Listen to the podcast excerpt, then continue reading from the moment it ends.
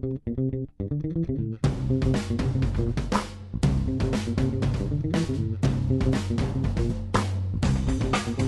there, it's Gary Parrish. It's Monday, uh, January 9th, and this is the Eye on College Basketball podcast. Got Matt Norlander with me, and uh, when we last spoke on this podcast, which was, I believe, last Thursday night, Norlander was getting ready to spend the weekend skiing, and then he tweets me, tweets us on Friday, uh, and says he had the best story ever.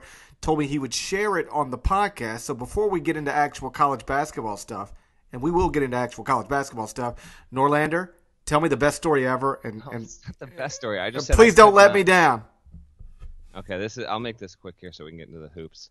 Um, so yeah, I, I went up to Vermont uh, to do a ski weekend with some buddies, and after we did our podcast, GP, I, wa- I was so enthused by the podcast, so eager to ski. I had a really hard time trying to fall asleep. Couldn't really fall asleep, and then it started snowing in Connecticut, and I knew that was going to be brutal to try and drive at 4 a.m. So I decided to leave at like 2:30. I actually called Jeff Goodman, who was on the West Coast, and he kept me occupied for about 45 minutes on the phone. You talked to him Made it up. I actually 45 passed out at a Red Roof Inn parking lot at like five in the morning to try and sleep in my car for 30 minutes. That failed entirely. So uh, I was able to ski on Friday and not feel too brutal, which was fine. But by the time I get back to the house, uh, my buddies meet me there. I just want to take like a nap for like three hours, try and catch up, you know, get ahead of it, and uh, stabilize my body clock. So I finally go to lay down, and uh, it's all of, I don't know, three minutes, and I start hearing the voices of women outside the- Okay. the, house. Okay, let's go. Okay.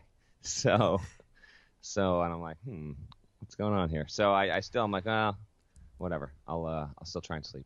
So, ten minutes or so pass. I, I just, you know, I hear a conversation in, in the living room, um, and I, th- I think I hear what I think I hear. Sure enough, I walk out, and the owner of the house has double booked the weekend. so it's you and a bunch of women? Yeah, I mean, and, and my buddies as well. So, but of course I'm married. Okay, then what and, uh, happened? Then what happened? And and then another Then- one of my buddies is married, and he says to me, "Of course, why does this have to happen after I get married?" And I was, I was like, "Hey, man, I hear you." So then somebody opened a bottle. Keep going. It wasn't, and it wasn't just women. There was a there was a dude named Leon with them. You could have got uh, Leon out of the way. Shout out to Leon. Shout out to Leon. Was, he was he was not in a good place. He was he was so rattled that there were people in this house already. He like he was apparently the first person that my buddies saw. He like he peeked his head through the window and kind of creeped everyone out, and then and then it got really weird in a hurry. And so then they all just decided to pl- start playing flip cup and drinking to pass the time because the owner. The thing is, GP, is these houses get booked up months in advance. Okay, so we're really wondering if it's and the the house can comfortably sleep eight, realistically sleep ten, and there were what six, seven of us, and uh, this other group, four of them had showed up. It was Leon and three women, and then apparently there was another four people coming. Another guy, Party Dave, who I never met, but Party Dave was on the way with with some more women. So What in the world? and we were like, "Where are you guys from? What do you do?" And and they're all like, "Yeah, we met in Boston. We do we do a lot of volunteer charity work." And we're like, "Oh, okay. So you're much better people than all of us." okay. Like, thanks, thanks for that. Um, were they bad and bees or just okay? They no, they were they were they were fine. I mean, one of them apparently, you know, sh- she went to. I Yale, mean, I like- mean, I mean, were, were they bad bees? they were they were not necessarily uh, the one of them seemed like a bad bee but but for the most part so anyway so they start like and i'm dude i'm so exhausted at this point and i can't get i can't get to sleep i'm going on like one hour of sleep in 30 hours or whatever they're they're blaring uh what god knows what hip hop it wasn't anything great i tried i tried to put on the tribe album and they weren't having it and so they're they're playing flip cup they're calling the owner of the house who can't get him a spot he's like i got you a condo and they're like, "We got eight pounds of meat to feed an army. We need a house, and you're paying for it." It got aggressive in a hurry, and um, the backstory, real quick, is that the house. So basically, the owner screwed up because we stayed in the same house that we stayed a year prior, and the owner did not realize that he had booked us in his head for the same exact weekend we stayed last year, and so he crossed his wires and ultimately the the Leon and his crew we were all like downstairs, and there was like a loft upstairs. And at one point, Leon hangs up the phone. He goes, "Okay, girls, get your stuff. We're going." And I looked at my buddy. I go, "That sounded like a pimp right there. Actually, that was that was kind of aggressive." He was like, "Girls, get your stuff. We're going." But they got they got an entire hot tub house, like really good house, totally free because he screwed up. They actually got the better deal.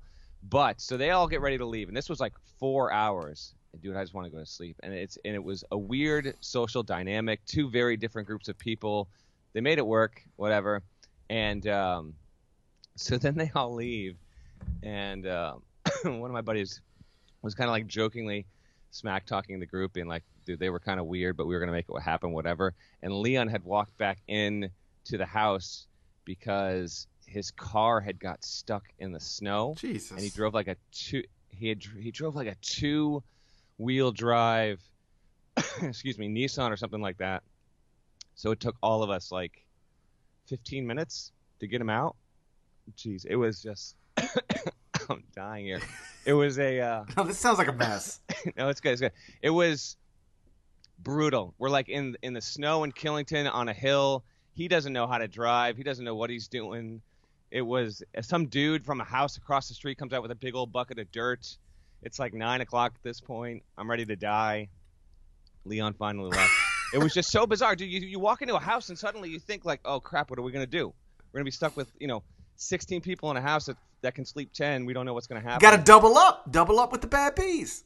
I was actually kind of ready to double up if need be, but it didn't quite get to that point, and uh, so that was it. As in the midst of all of it, it was extremely bizarre, and I was like, I gotta, I gotta text Parrish. As you were, as you were uh, uh, telling the story about. I was gonna start it, by the way. I was gonna start it. So I'm on the ski lift with Devin Downey.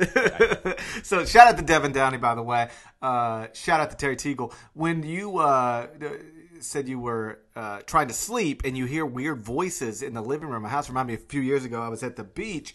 Uh, one of my buddies, uh, high school buddies, was getting married and uh, get married at the beach, and so we all rented a bunch of houses on the beach, and we had uh, in the house next door to our house was like you know, you'd, you'd look down on the beach behind that house, and there were like these uh, very clearly a photo shoot happening, like like models in a photo shoot, and we're like, what is happening there? And and turns out like they were Russian models doing a photo shoot in the house next to us, and so we'd stayed up. Like let's say the the, the wedding was on a Saturday, we'd stayed up on that Friday night, basically all night, and like went to the wedding on little to no sleep, and so by the time the wedding was over and the reception was over like I, the, the the ones who weren't on drugs were ready to just pass out, and so I was I was like, listen, I'm going to bed. They were like, no, no, we're gonna go, we're you know we're, we're gonna hang out. I was like, no, no, no, I, I got to get to sleep. I barely slept yesterday. I'm I'm dying. I'm I'm going to bed. I said, what are you guys gonna do anyway? It's like t- it's like a midnight.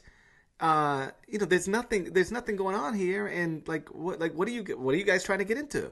And one of my buddies says, we're gonna go holler at those Russian models and get them to come over here. And I'm like, you think that's the way this works? Like, we, you just gonna go holler at Russian models, and they're gonna they're gonna pay it to like they care about you? Like, I like that didn't make any sense. I, I, I'm going to bed. Like, uh, I'll see you guys tomorrow. So I go to sleep, wake up to voices, Russian voices, at like daybreak. I wake up, and sure enough, somehow they convince the Russian models to come over and they were all eating breakfast and like hanging out. They'd been hanging out all night with Russian models. and you missed it. I missed the whole thing. I went to sleep. I was like, I didn't think it was realistic that you could get the Russian models to the house. Otherwise, I would have tried to stay up. I just assumed it was going to be a, a failed mission. I never, I, I, I and it, it taught me a lesson. Always have confidence in in your friends because you never know when they can get, they can lure Russian models over to uh, the house. I slept through the whole thing. One of the biggest regrets of my life. Yeah, it, it- yeah. In those kind of situations, you never know what can happen. another, one, another one of my buddies, like two years ago, met this girl, and we were like, "You're not gonna get her to the house. You're not gonna get her to the house." Got her to the house. After he got her to the house, found out she had a kid, Ooh. and uh, you know, situation changes in a hurry like that. Well, so, you- uh, what are you so yes, do? these things are very unpredictable. And I had buddies who, lit- I'm dude, I'm 35. I got a kid. I, a couple of my buddies like went right into to seven in the morning. Like I was waking up to go skiing on Saturday. They had not gone to bed. Yeah. And these aren't dudes in college. Like they're past 30. I'm like, how are you doing this? Yeah, I don't even get it. drugs not even usually. remotely able or capable to do that anymore. Nah, not even close. I can't But it was uh, it was fun, interesting. Had a good time on the slopes. and I I missed. I will be 100% honest with you. I missed all of college basketball on Saturday because the one thing I was going to try and maybe watch a little bit of was NC State UNC, and then that got postponed to Sunday. Right. So I was so thankful that I missed what was the latest Grayson Allen thing, which I guess, and I don't know if you want to start this or not, but I'm, I'm leading right into it. It is kind of a legitimate thing here because anything that happens with his feet, ankles, knees, and legs is going to be a thing. And so I saw you wrote a column on that. But in a way, like you were dead on the money that the uh, the BC player didn't fall down because if he did, oh, oh my god. If he would have fallen down, even if he would have flopped and fallen down, um, it would have been a like. If you think the reaction to Grayson Allen's latest thing was over the top, like eh, keep in mind what would have happened if the whistle would have blown and somebody would have actually fallen down, which could have very like you could have reasonably just fallen down if you wanted to if you were the Boston College player. Um, that he didn't, and this is sort of a point I made in the column that he didn't fall down is like a massive favor to Grayson Allen because if he would because uh, no matter whether it was intentional or not and I I don't think anybody can accurately uh, tell one way or another um, not not definitively at least um, if Grayson Allen, it was an unusual leg movement. We can all acknowledge that. It, it, it was an unusual leg movement. And if that unusual leg movement would have resulted in a Boston College player falling down, there would have been people calling for Grayson Allen's dismissal. And I, I, I don't know that I would have agreed with it, but it would have happened. It would have been a very real thing. Um, yeah. If, if I'm thinking like I'm watching the video, if that happened and he fell down, oh my gosh. Yeah. You know what? People would be calling for him to be kicked off the team. I don't think it would have happened. I don't think I would have agreed with that. Um, it, oh my gosh he might be lucky that this actually happened like this because I don't think that he is going to. I think he should be able to control his impulses here. This looks instinctual, fighting through a screen. My leg gets up. There's a little bit of Draymond there, but he's almost fortunate that this happened the way this happened because it's short of a trip but it's enough of a thing where he know like I know that he was probably well aware of, of everything that he was doing regardless. But now he knows like there, there's no wiggle room. Any small thing that he does, unfortunately, is going to be something we have to talk about in the podcast. It's going to be something that people are going to be discussing, and I am fully aware that there is a contingent that is so sick of Grayson Allen. I get it, but it doesn't you know what? People say that. People say that. Doesn't matter. People are interested. Yeah. You look at. Well, you can say you people are sick of it, but there's no evidence that they actually are. Right. right. And then people that say that kind of stuff, while some of them it might be true, at the same time, people love that they hate it and they'll still interact with it and respond to it. They love to say that they're sick of it. They, you know, they love to get above the story. I'm so beyond this, but by doing that, you're still involving yourself. You're still being emotionally invested and being impacted by the story. So this isn't going to go away. I mean, it's just going to be something that unfortunately is going to be part of the college basketball season the rest of the way. And there are many other interesting things about Duke in general. We got to see what happens with Amile Jefferson's injury and all that kind of stuff. But uh, yeah, if it just you know, it would have been DefCon one if if if uh, if he had fallen down and we had had another incident like that, and people would be calling for him to be kicked off the team. That even, would that would definitely be happening. Like there are even writers who say I'm sick of it, but then write about it. Like you know, but because it is it's the biggest story in college basketball. It just is. I don't know what that says about college basketball or what it says about the the state of uh, sports media or uh, or media I mean, consumption. going on a boat is the biggest story in the NFL. You know, yeah. like sometimes these things just it, it kind of sucks, but uh, also they just have a way of taking on their own life, their own momentum, and then the story, you know, transforms into the actual act of tripping or going on a boat into the massive reaction to the reaction and our and then us discussing if we're overreacting. Well, well, well, see the thing the, the, thing about the NFL is that every, there's always the biggest story in sports is typically an NFL story. Like you know, it, it, could be it could be the Giants on a boat. It could be anything. Like it could be actual football. You know, it's the NFL. It's going to lead Mike and Mike every morning. Um, it's going to be on all of those debate shows every day. Uh, college basketball. Um, and I see, this is where I don't under I don't understand some of the reaction from people who cover college basketball. They like I'm so sick of this. I can't believe, dude. This is the only way college basketball gets to the the front of the national conversation. Like, um, you know, P- Purdue can beat Wisconsin, and North Carolina can beat the crap out of NC State. Those things do not register. You know what? CBS uh, this morning called me to talk about, and I don't mean CBS Sports. I mean like CBS. They will talk about Grayson Allen. Like they they they they don't call me because Baylor's moving to number one in the AP poll. Nobody, nobody, like outside of college basketball fans, people don't really, and Baylor fans, of course, they don't care about that. So the Grayson Allen story is actually great for college basketball because it it it pushes college basketball, um, eh, you know, into a, a, conversation that it, it, it otherwise might not be uh, in, and that's like a, a sports conversation uh, during the NFL playoffs. You know, in the same weekend leading up to uh, the college football national championship game. So, like, I hope Grayson Allen has one of these things like every game. You know, somebody asked me earlier, so what are you looking for in the Florida State Duke game? I'm looking for Grayson Allen's legs to do something interesting because that that'll that'll be the thing that gets people uh, talking again. So I'm like forever uh, like ex- I love this story uh, because it it's um, it it's a it's a topic that that brings people in uh, to a sport that they might otherwise uh, ignore. And one of the points I made in the column is, you know, for Grayson Allen, like it doesn't. We're, we're past the point of what's right and wrong and what's fair and unfair. Like he created this by tripping one player after another after another. So uh, when I was watching the game live, now I had three different games on, and you know, and was uh, you know uh, perusing Twitter, so I you know, I'm not focused on any one thing, but I didn't notice it when it happened. But but somebody did, and uh, what that should tell him and and and that coaching staff at Duke is that somebody is watching everything that his lower extremities do, and and so if he's if it's intentional, it's got to stop. That goes without saying. But to me, the interesting thing is, what if it is unintentional? It's just something that happens because then then he has to go out of his way to make sure it doesn't, and that's exactly what he has to do if you have to consciously make yourself not do weird things with your legs that you've never actually thought about before your entire life, then that's just the way he's got to play basketball now.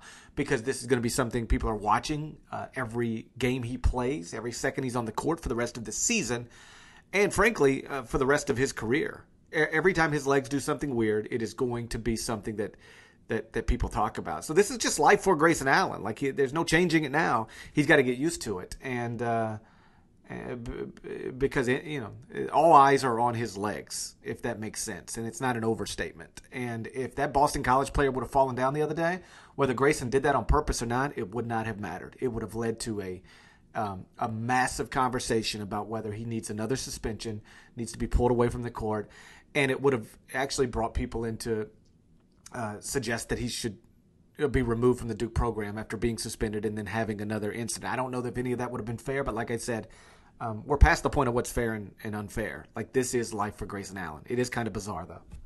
Okay, so aside from Allen, if Allen's thing was the biggest story of the weekend in college basketball, to you, what is number two? Um, I, I, for, I think it's Baylor. Um, because you know beating Oklahoma, uh, beating Oklahoma State in a game in which they trailed for much of it.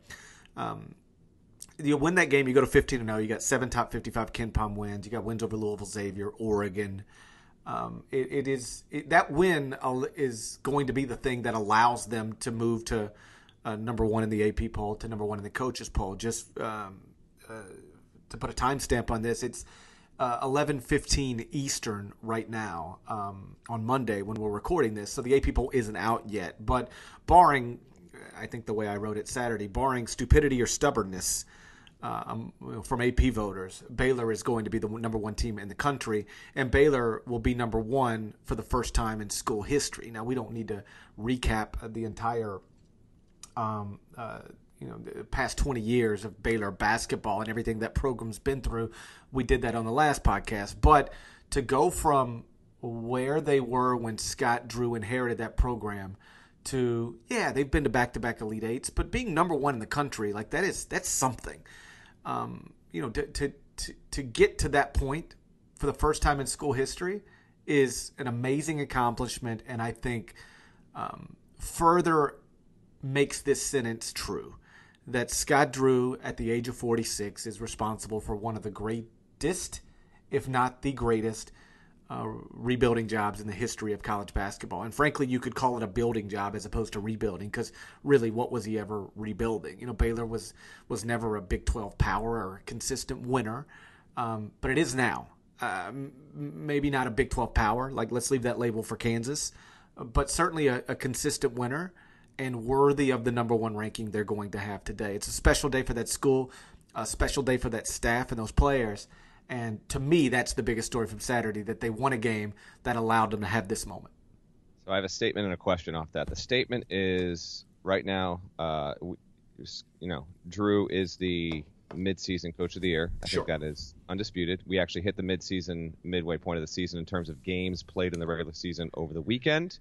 So right now, Drew would have to be your uh, midseason coach of the year, player of the year. I think I'd still go Josh Hart right now. Um, but anyway, uh, the question is this: You have had uh, the rare opportunity, but there have been opportunities because I know we've talked about this before or texted about it to poll attack our our very tremendous, terrific friend, fan of the show, avid listener of the podcast, Seth Davis, who has Baylor fifth in his rankings according to what he published on Twitter on Sunday night. There is no defending that, Seth. Not, not, none whatsoever. We are well into conference season. Baylor's resume is the most accomplished in the country. So even if you don't think Baylor is the best team in the country, which is totally valid, I wouldn't have any argument with that. Really, the absolute worst you could put them at this point, even if you thought that, would be three, maybe. So he has fifth. So my question to you, GP, is will you have the fortitude to step out there and not go after some random beat writer in West Virginia, Texas, New Mexico? Will you go after Seth Davis and pull attack him on Monday? I don't know if I'll go after uh, Seth Davis. I have done that before, though. I've, I've had, you have gone after Seth. Seth has been in the poll attacks before. I believe that's true. I think that's true. Maybe I'm making it up, but I think it's true. Um, I've gone after friends before um, uh, in the poll attacks. Um, here's the thing. Uh, first off, yes, I think I obviously think it's crazy. I've I've been uh, banging uh, Baylor's drum for a, for a long time now. But you want me you want me to argue in favor of Seth? Like if you were going to argue against Baylor being number one, I don't really know how you can get them down to five. I mean, I guess you could get really creative. But if you were going to argue against Baylor being number one, here's what you would say. You would say they yes they beat Oregon, but Oregon was without Dillon Brooks. Yes, they beat Xavier, but Xavier wasn't playing well at the time and was also without Myles Davis. Um, and and yes, they beat Louisville, but that was kind of crazy. They were down 22 with like 16 minutes to go and had this wild comeback. They get credit for it, sure, but um, you know if Louisville and Baylor would have played again, literally the next day, Louisville would have been favored uh, in that game. Um, true road games, they haven't beaten anybody of significance, I don't think. And beyond that, again, I'm, I'm arguing against, I'm playing devil's advocate here. If you were going to argue against Baylor, and beyond that, you know, Gary Parrish can rank on best resume if he wants to, um, but that doesn't mean I have to. And I just simply don't think Baylor's the best team in the country, and I don't think a team that I don't believe is the best team in the country or anywhere close to the best team in the country ought to be ought to be ranked number one in the country. Period. End of story. That would be the way you argue against it, and I could like nod along to most of that. Uh, I disagree with it, but like, uh, why? I, you know, that, that's sort of the interesting thing about the poll attacks. I can't um, project my values onto other people. Like, if you ever would just want to say, hey, yeah, you can rank Baylor number one if you want to, because yeah, sure, they have the number one resume. I'm not arguing against that. I just don't think they're the best teams. I'm not ranking them number one. Number one should be the best team. Like we could go back and forth, but we're never getting anywhere. And you know, like uh, you're not going to get me to agree with you, and and and, and you know, I'm not going to get you to agree with me. So, uh, to I, I I the poll attacks will probably have nothing to do with Baylor because I think most people are going to rank them number one. Others, the, to the handful of people who aren't, they can simply stand firm on that point. I don't think Baylor's the best team in the country. You guys can rank them if you want to. I don't believe they're the best team in the country. And it's hard to. What I try to do with the poll attacks is find something that is where people ask me this sometimes. They say, Do you ever hear from the people um, who you attack in that column every Monday? And uh, usually it's it goes one of two ways. Either they completely ignore it because they rather just not acknowledge it, or they say, "Yeah, you got me," You know, yeah, I messed that up because I try to usually make it about something that you couldn't possibly defend. You know, you, like you could you could defend not having Baylor number one. That that You defend having Baylor number five. I- That's, the thing. well, I I haven't I didn't see his his ballot yet, so I'd have to. I'm gonna bring it up right now. Oh tell on. me. Okay, tell me. I'm gonna tell you right now. Let me just. I got it. First of all, he tweets, Seth, I love you, but these 90 tweets after you post your poll on Sunday nights are just. Oh my goodness, I gotta find this thing. I'm gonna find it for you. I'm scrolling right now. This happened during the Golden Globes. Shout out to uh, the Golden Globes, although I didn't watch all of it, so I don't know if there's anything like tremendously great about. I know that you know what's her name, Meryl Streep made some made some headlines there. Yep. Um, let's see. Okay, here it is. Okay. Kansas won, which I buy. If you want to say Kansas, you think is the best team, I buy that. I picked them to win the national title, whatever. Nova two, they lose a tough road game against Butler. Okay, three UCLA, four Kentucky, five Baylor, six Okay. Gonzaga. Okay. Here's here, if you wanted to argue, here's what the, the way you would argue. If I were going to argue and force Seth's ballot, here's the way I would argue. And keep in mind, I disagree with all this, but here you go. Like if you if you said, "Hey, you're the attorney, you got to defend this." Here I go. Why Kansas ahead of Baylor? Because I think Kansas is the best team in the Big 12. You want to bet five thousand dollars right now on who wins the Big 12? I'll take Kansas. You take Baylor. You feel good about your bet? I'm taking. Yes, Kansas lost an overtime game two months ago. If you want to hold that against them, you can. Uh, but I'm not, and I think Kansas is the best team in the country. All right, so that's that's easy. You can start there. What's next on his ballot? Uh, Villanova. Okay, you just say uh, yes. Villanova does have a loss, but they've also won at Purdue. Wisconsin just showed how difficult that is. Um, they've won at Creighton. Um, nobody else has beaten Creighton this year, and so sure, Baylor has more quality wins, but Baylor doesn't have road wins like that. And yeah, Villanova lost at Butler. They lost in Butler in the final minute. And here's the truth: if Baylor had to play at Butler, I think Baylor would lose at Butler. Baylor hasn't had to play that type of game yet, a road game against a team the caliber of Butler. And so I'm not going to pay too much attention to Villanova's loss at Butler because I think Baylor would have lost that game too. All right, third is UCLA. Um, listen, UCLA is obviously more talented than Baylor. They've got two, you know, uh, uh, possible lottery picks, three possible first round picks, uh, and a senior guard in Bryce Alford, who is uh, playing the best basketball of his career. They've won at Rupp Arena. They've beaten the brakes off of basically everybody they've played, and the lone loss is a loss against a healthy Oregon team on the road at the buzzer because of a Dillon Brooks three pointer. Yeah, I know uh, Baylor beat Oregon, but that happened in Waco and without Dillon Brooks. Here's the bottom line Baylor hasn't played a road game against somebody like a healthy Oregon team. I think if Baylor would have had to play at Oregon, they would have also lost at Oregon. So I'm not going to hold that loss against UCLA as it relates to how I rank them against Baylor. UCLA ahead of Baylor. Four is two lost Kentucky, which has one top 40 KenPom win versus Baylor's five top 40 KenPom wins. This is where I think you start to get into a little. Um, this is where it gets, starts to get tough. Those first three, I did okay on those, right? You did okay on those. On this one, you I, could. I, you would have to really sell me on UCLA. Yeah, I don't think I could it, tell you because it, it's it's um because it you, you it starts with it starts with they lost a home game to UCLA, and you can say that Baylor would have lost a home game to UCLA as well. But Baylor hasn't lost any home games. Baylor hasn't lost any neutral court games. Baylor hasn't lost any road games. And Baylor also owns a win over the Louisville team that you couldn't beat. And I know that you, you played them at the Yum Center, and that's different than playing them in uh, uh, Battle for Atlantis. But whatever, like you, you've lost a home game to UCLA. You've lost uh, at Louisville, and Baylor has beaten Louisville and beaten literally everybody else they play. I don't. I that's where I think you get in trouble. I could argue the first three. I, I don't think you can really argue Kentucky over Baylor unless you just went to this. Go look at KenPom, who's number one in the country, Kentucky. And and so Yeah, it's, you, uh, fair, if, but if you use that same metric, uh, Baylor has a tougher schedule than Kentucky, so you have to allot for that. I also think that Seth might be playing this with anticipation because Baylor has to play at West Virginia on Tuesday, see that's and that's if that were his rationale. which is not the right play in my opinion. You don't rank according to what you think is going to happen in the And, upcoming and by the way, this is exactly what's going to happen.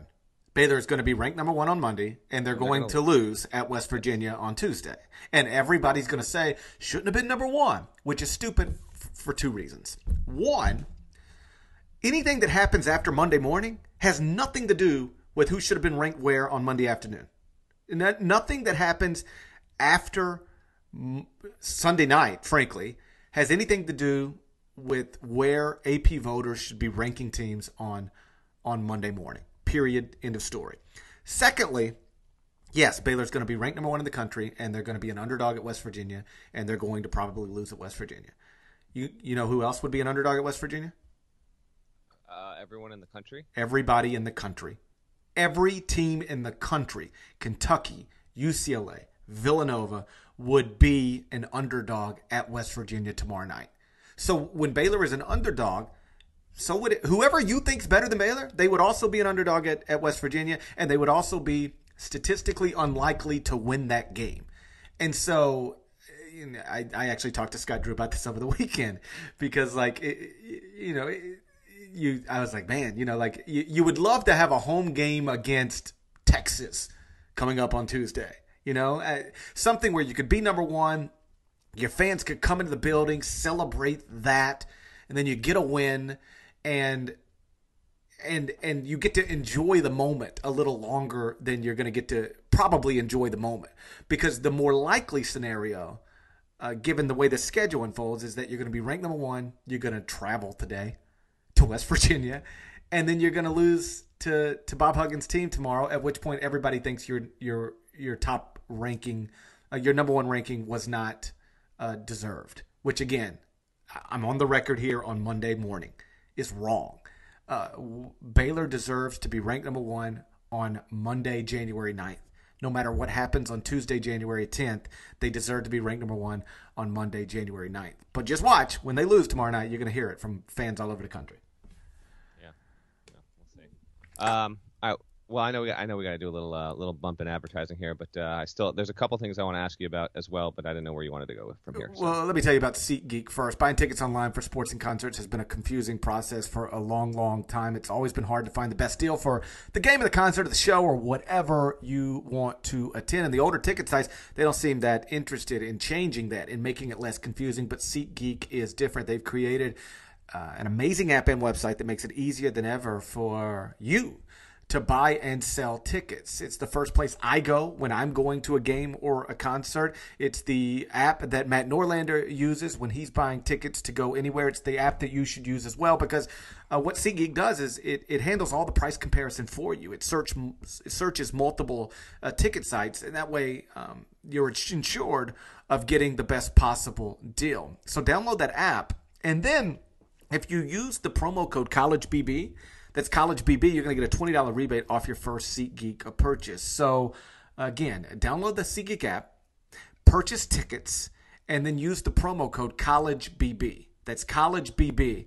And when you do that, SeatGeek is going to send you $20 after you've made your first ticket purchase. Again, the promo code, it's College BB. That's SeatGeek, millions of tickets in one place. You asked me earlier what was the biggest story of the of the weekend in college basketball and outside of Grayson Allen and and I immediately went to to Baylor and then we talked about everything we just talked about as it relates to Baylor. Um, second biggest story was it Kentucky beating the crap out of Arkansas or something else because Kentucky's now three and zero oh in the SEC and they're winning their games by an average of thirty point three points and it's not like they've played. Um, you know, Missouri and you know Mississippi State. You know, eh, you know people can bag on the on the SEC if they want, and, and I hear you. You know, it's it's not a very good basketball league at this moment. Um, but Texas A&M was you know either preseason top twenty five or top thirty, like they were right there. Arkansas's like not bad. Ole Miss isn't bad. I'm not trying to tell you any of these teams are top 25 worthy, but they're not awful basketball teams. And, and Kentucky's just beating the crap out of them. And I'm at the point where you know, I, I don't I don't think they're going to lose more than one game the rest of the year. Like I I, I think they're going to you know lose maybe one league game or maybe that game to Kansas at Rupp. Although obviously Kentucky at Rupp, you'd be unwise to, to bet against them despite what UCLA did early this year. I just think I'm at the point now where it, it's it's a little reminiscent, reminiscent of what John Calipari used to do to Conference USA. Um, he's just out recruited the whole league. He's on another level right now. And it looks like they're going to run through this thing the way his Memphis teams used to run through Conference USA, crazy as that sounds. Did you write that kind of theme on Saturday? I, I mentioned it. I, I didn't you know I, didn't- I didn't spend column right there. Yeah, I didn't spend a whole lot of time on it, but he I mean that that's that's where this is going. Like if you go look at at Kentucky's uh, remaining schedule, they're not going to be an underdog. I don't believe the rest of the year. Let me look at it right now. KenPom Uh, does not project them to be an underdog any at, Dude, at any point that- rest of the season. So if you if you look at because I just brought it up as well, this is remarkable to me. There's not even a coin flip game. The closest game projected, and obviously it could be a stunner. Don't At- get me wrong. at but Florida. in terms of simulations, is at Florida, and that they're 59% to win that. Right. Bonkers. So here's my question for you, GP. Mhm. Um, who are you taking? Because right now Gonzaga is 15 and 0. Right. Their closest game, they only have one game they're projected to lose, and that's at a legit St. Mary's team because I think Gonzaga has a closer competition to their number two team in their league than Kentucky does in the SEC. But I obviously the SEC is better than the WCC. So, who is more likely to run the table in their conference, Kentucky or Gonzaga? I think Kentucky. Wow. And here's why wow because Gonzaga's already got three games under its belt. It has a shorter conference schedule. Right. And again, l- listen, BYU is not going to be a gimme either. So BYU and St. Mary's are the two true tough ones on the road. Um, but almost everything else Gonzaga should should run away with. I mean, they're so much better than the rest of the league, and yet you have a power conference team more likely to go undefeated in its league. That's just an awful indictment on the SEC. I think, um, and you touched on it. I, I the reason I would say that is because I think the gap between Gonzaga and St. Mary's is smaller than the gap between Kentucky and everybody else in the SEC. Like I don't think Gonzaga is as good as Kentucky, and I think, uh, it- like if I were going to rank those four teams, I'd probably rank them at this point: Kentucky, Gonzaga. I, I don't know, maybe Florida and then St. Mary's. I guess yeah, probably Florida and then St. Mary's. But I think the gap between Gonzaga and St. Mary's is smaller than the gap between Kentucky and Florida. And so I- would assume that Gonzaga is at, at a bigger risk at St. Mary's than Kentucky's going to be at anywhere. Does that make sense? you know, that's what the model projects out right now. Um, But it is true that Kentucky should have more challenging games. Yes, they should. In in, In theory, theory. they should. They're going to play more. They're going to play more league games in general, so they'll have more on the road, and they should have tougher because they're going to face more teams that will, at the very least, be in the conversation to be in the at-large picture. So even if the SEC totally just craps out and only has four teams in the tournament, the the WCC is only going to send two, and then if you want to include BYU in the at-large picture, that's fair. But it's it's three at most. The SEC would have Kentucky, Florida, South Carolina, Georgia is four, uh, Arkansas is five, Bama might be six. Uh, I mean, does it drop? Do Texas A&M is eight and six? Yeah. What is going on? That was the team projected to be number two in the league by many, if not Florida. It was certainly A&M as a top three team.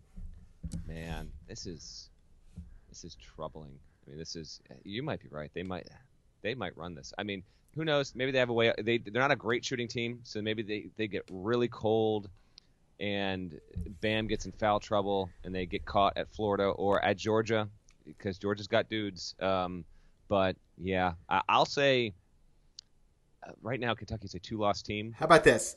I'd be more comfortable saying that the, I think they're going to lose again. But uh, three losses on Selection Sunday, That's the I, I think that is. I think that's the number. most likely. That's the most likely outcome here over any other loss total. Yeah, I, I think that I think they're going to be three losses on Selection Sunday uh, because you have to remember, like their conference tournament is so different than any other conference tournament in the sense that it's home games for them. You know, the, no other college, no other SEC program uh, even comes close to to buying up tickets to that SEC tournament the way Kentucky fans do, and so. I don't even know where it is this year. Maybe Nashville. It was in Nashville a few years ago. The Karl-Anthony Towns team, uh, the team that was undefeated, and I went in there um, to do a Kentucky story in advance of the NCAA tournament. I just it was very quick. I think I was I flew straight from New York to Nashville, and uh, I was just there for the championship game. But it was like you know if it's an eighteen thousand seat arena, it was like seventeen thousand Kentucky fans. I forget who they were playing. Maybe Arkansas. Maybe it was Bobby Portis and those guys. Uh, but it was just insane. Like it, it, felt like you're like it feels like you're in Rupp Arena, which is essentially what Kentucky does to uh, every arena it, it, it plays in, uh, whether it's uh, you know every neutral court arena it plays in. My point being, uh, they're going to have home games. What what amounts to or feels like home games in the SEC tournament. And so I, I do think they'll get caught somewhere, whether it's at Georgia or at Florida. Obviously, Kansas could go in and beat them at Rupp. I, I wouldn't predict it, but it, it, wouldn't be the craziest thing that has happened this season. And probably, if it happened on on that weekend, it, it wouldn't be the craziest thing that happened that weekend. So um, just give them one more loss somewhere, bad night, or either they just play a good team, or you know Yante Maten goes bananas in Athens. Whatever happens, happens. But three losses on Selection Sunday is what I would project for Kentucky right now, and that's an automatic number one seed. I had somebody over the weekend saying um, let, us say if they lost to Kansas but won everything else. The point this person made was, yeah, they'd be 31 and 3, but they would have losses to, you know, in, in their three best, against their three best opponents, which would be in this scenario, UCLA, Louisville, and Kansas. And I said, yes, that's true it would also still be a number one seed in the NCAA tournament and possibly the number one overall seed in the NCAA tournament because uh, even if it went like that, like if it went exactly like that, they, their only other loss rest of the season was a home loss to Kansas. They would have just run through the entire SEC undefeated. They'd have a win over Michigan State. They'd have a win over North Carolina and then yeah, uh, uh, you know, multiple wins over Georgia, multiple wins over Florida, so on and so forth. That'd be plenty enough to get a number one seed. Um, I want to ask you about this next thing, GP, because I didn't see it. I watched the highlights last night. Uh, this is better than A and M over Northern Iowa. Uh, this Ooh. is. It's also luckier. So, dude, the highlights on this are insane. Nevada comes back, beats New Mexico, and I know like it's a random one-off game in the Mountain West, and the league isn't relevant whatsoever on a national level. But this is like I'm, uh, you know, I have intentions of doing a, a, year-end best stories at 2017. This will this will make the list. This is ridiculous. It was also whereas I feel that Northern Iowa losing to A&M in the tournament was like half comeback, half collapse. This was all comeback. Now I know New Mexico lost, you know, missed a couple of free throws, but the shots that New Mexico or that Nevada hit, nah are some of the dumbest, luckiest three point shots I've ever seen in my entire life. Jordan Caroline goes for 45 points. So I know you wrote about it. Yeah. Um, I don't know if you saw it live or not. But no, it, it, I was this, I was way is, asleep. I was way asleep. Right, I think it so ended. I don't even know what time it happened. This thing is bonkers. This I, is the three point dude i've never i've never ever ever ever ever seen anything like this in basketball at any level whatsoever just straight up coming down jacking these awkward looking three pointers some of them are banking in they hit the final one with like two seconds to go in ot to win it I just I felt the podcast should give a little bit of time to this because this, if this had happened in any major conference league, I, th- I feel like we would have started the podcast with it. Maybe maybe not with Grayson Allen, but it um, it's insane in Nevada for people that might not be aware. I mean, they've got Caroline is actually a, a pro prospect. Cameron Oliver is probably their best player, but Caroline's able to fill it up, and that's a team that you could very well see in the tournament down the road. Oh no, Muss is Eric Musselman, of course, former NBA coach, um, has done an unbelievable job at Nevada. Like, um, Nevada's going to have a hard time keeping him um, because he's yeah, yeah. he's going to be a candidate for a high major job very very quickly because uh, they're recruiting at a high level there and obviously winning at a high level there. And he's a respected basketball mind. Like I, have known Muss for a, a long long time. When he was out of coaching for very briefly, um, he would he would he would work um, with the pump and run teams. Like he would work out players for them, and that was sort of one of the uh, sales pitches that the the pump and run uh, summer program, of course, run by David and, and Dana Pump. Um, you know, like, hey, if, if your kid plays for us, I mean, like, not that they need to pitch kid, like, it's an unbelievable, you know, summer program. Um, but like, you know, hey, we got an NBA coach who work you out.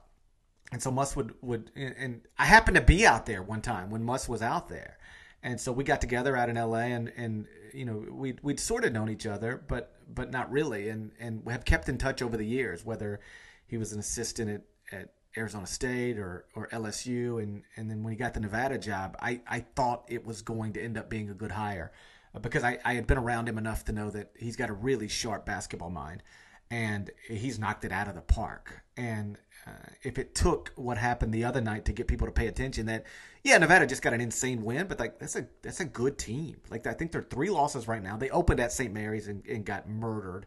Um, and Muss I don't know if you remember, but after that game, he was in the press conference. He was like, "This is my fault. I, we were not ready for this. I should not have scheduled this game. I, I, I don't know why I scheduled this game because he used to live in that area, so he would be at St. Mary's all the time, just going to games. Like he spent a lot of time on that campus. He was like, I knew what I was getting into. I don't know why I did this, but since then they've only lost twice, and I think by a total of three points, maybe. Um, they like you know they, they it's a good basketball team that could absolutely beat somebody in the NCAA tournament. So if it took what happened Saturday to get people to pay attention to that, the big picture that you know Muss has got Nevada headed in the right direction, that's cool. But the actual like comeback. So I, I woke up uh, early Sunday morning, had a text message from a buddy. He was like, "Did you see what happened with Nevada, New Mexico last night?" I had no idea. But then I quickly go look at it, and the way it was initially like labeled was Nevada comes from 25 down uh, to to win um, in the second half. Well, that that actually sells it short. They were 25 down with like 11 minutes to go. They were 14 down with like 70 seconds to go.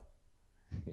And banked in two three pointers at the end of regulation to force overtime. They were down five in overtime. Come back. Caroline hits the uh, you know the the uh, long another long three pointer at the end of overtime to to give them the one point win. I mean, it was, I think it was the eighth b- biggest comeback, second half comeback in NCAA men's basketball history. Um, Jordan Caroline's 45 points, most points an opponent's ever scored at the pit. Like it was a historic basketball game on on a variety uh, of levels. I mean, yeah, and like you said, you could you could watch every game for the rest of the season. You probably ain't gonna see anything like that. David Worlock, who's the chief uh, guy with uh, stats and communications at NCAA, tweeted that uh, teams overcoming an 11 or 12 point deficit in the final 60 seconds. Uh, it's happened. I don't know if this is ever or since you know at least 2005. Uh, Vegas did against San Diego State in 2005, then A&M in the tournament last year.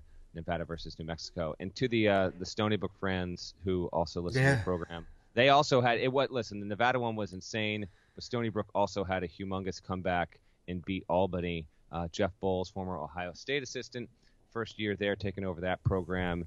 So you know they'll have some struggles this year, but that's like he'll remember that, and those players will remember that forever. They won 72-70 and uh, rallied in a huge way. Jeff Eisenberg, our buddy at the Dagger, also has a story. I think he talked to Boals, and Boals like referenced the Nevada comeback right. in the huddle when they were coming back. So it's uh, yeah, just you know, I think those will probably go down as the two most unlikely comebacks the entire season because they were both humongous uh, for the deficits that were made up in such a short period of time, and they just happened to fall on the uh, on the same exact weekend in hoops. Okay, before we get out of here, uh, again, this is Monday, so there's no relevant college basketball games today or tonight. Uh, I mean, St. John's is playing Georgetown, but uh, it's, it's, it's, just the it's, it's the title game in football. You know, yeah, yeah. But by the way, Georgetown's at risk of falling to 0 and 5 in the Big East. Uh, dude, oh, dude, do you realize do you realize a stat that? Oh man, I don't know it off the top of my head, GP. Well, but you got very excited about not, not knowing something. Dude, Georgetown has not beaten a Big East team not named, I think DePaul or St. John's in like 20 games or something ridiculous. It's bonkers. So you said they played they play St. John's. Yeah. So it's just I just I saw it last week and I just I couldn't believe it when I saw it. Like, yeah, I mean, um, yeah, I mean, I mean, and that's like one of the most prominent college basketball programs of my childhood and really of my adult life. Like it's Georgetown. Like that's a program that yeah. matters. And this is it. Yeah. Yeah. So the last time they beat a, the last time they beat a Big East team that wasn't named St. John's or DePaul was Creighton last January, and since then they beat St. John's in the regular season. They beat DePaul in the Big East tournament. That's it for last season. And now they've started 0 and 4, and they've got St. John's at home.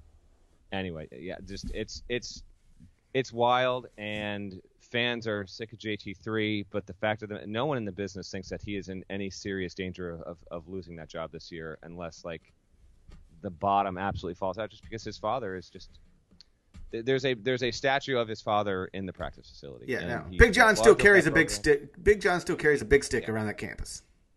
Yeah. So anyway, just you know, a, Yeah. a random one. I love to see Georgetown be better because I actually do like them when they're really, really good. I, I'm they're one of those teams that I guess they were awesome when I grew up. So I, you know, Iverson and all that good stuff, Mutombo, uh, Alonzo and all that. But uh, but yeah, tonight there's just it's just you know It's it's college football. Um, so it's Alabama, Clemson. What a good Tuesday, right? Yeah, uh, but Tuesday is interesting. All right. So you get Baylor at West Virginia. You get Kentucky at Vanderbilt. So whatever, but it is a road game, and Memorial is, is historically a tough place to play. So, but but whatever. Kentucky should be fine. Uh, Baylor at West Virginia. We both think West Virginia is going to win. Yes. Probably. Xavier at Villanova. You're not going to take the Musketeers in an upset. That's a really good game. Um, no, I won't take Xavier. Although they can do it, but no, I will. I will not take Xavier. I'll take the home team there. Duke at Florida State. Okay, so this one's interesting because Florida State's been really good this year, and they're finally like this is the first time in a while that Florida State, which is not registering nationally, it won't unless it beats Duke. But Florida State's 15 and one. You wrote a story late last week about you know FSU is one of a handful of teams that has Final Four capability and talent, and just simply isn't getting that kind of discussion. You're absolutely right. That changes if they can beat Duke at home. Sure. Uh, we are recording this podcast before we know the nature of Jefferson's injury. I'll and I don't think he'll play in the game. Uh, but even if he does, I will take Florida State to win that game at home. And I and I'll, I'll say a lot of that is the fact that they were able to like destroy Virginia Tech, uh, which it was a home game for FSU, but they, they didn't. It wasn't close. They didn't mess around. Like Right. they just took care of them. And the, getting that road win against Virginia showed me something. They've they've been good. So I will take Florida State to win this. Shevsky not being on the bench, I think, does have some some impact there. Um, yeah, I'll, I'll I'll take FSU. What Yeah? I think Florida State at home. I, you know, it's a coin flip game.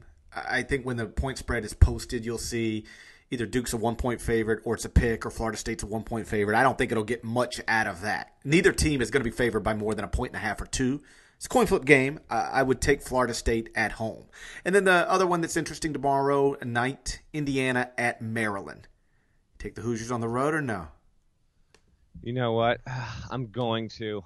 Uh, I will take Indy because they're in a desperate spot. Maryland is a team that's bizarre in, in terms of like it's 14 and two. I just brought up their KenPom page. They're 55, but KenPom is not like Maryland the past few years. Oddly enough, um, Indiana kind of needs this win here. Uh, it's a big spot for them. I'll, I'll take the Hoosiers in maybe something of a little bit of a weird game, but I, I trust that their offense will be good enough to show up. Um, and, and so long as Trimble doesn't just go off, uh, it'll be interesting to see how uh, Indiana's guards are able to play with him. But yeah, why not? I mean, I don't want to be totally boring and pick all the home teams. I'll, I'll go with the Hoosiers there. That one to me, I'm I'm most intrigued by FSU Duke, but Indiana Maryland because if Indiana loses, I mean, then it's it's full blown panic. I mean, that'll be four losses in five games. I know they didn't have any issues with Illinois, uh, and it is a road game, but they'll be 11 and six. That's that's trouble. So yeah, I got the Hoosiers. Yeah, I think Indiana on the road, but again, coin flip game. It could obviously go uh, either direction, but Indiana on the road. It should be a fun Tuesday of college basketball. We will talk to you again on Wednesday morning, and remember, you can subscribe to the Eye on College Basketball podcast on iTunes. That's the best way to get the latest episodes as quickly as possible. So please do that. Uh, thank you all uh, so much for listening. And like I said, we're going to talk to you again on Wednesday morning. Till then, take care.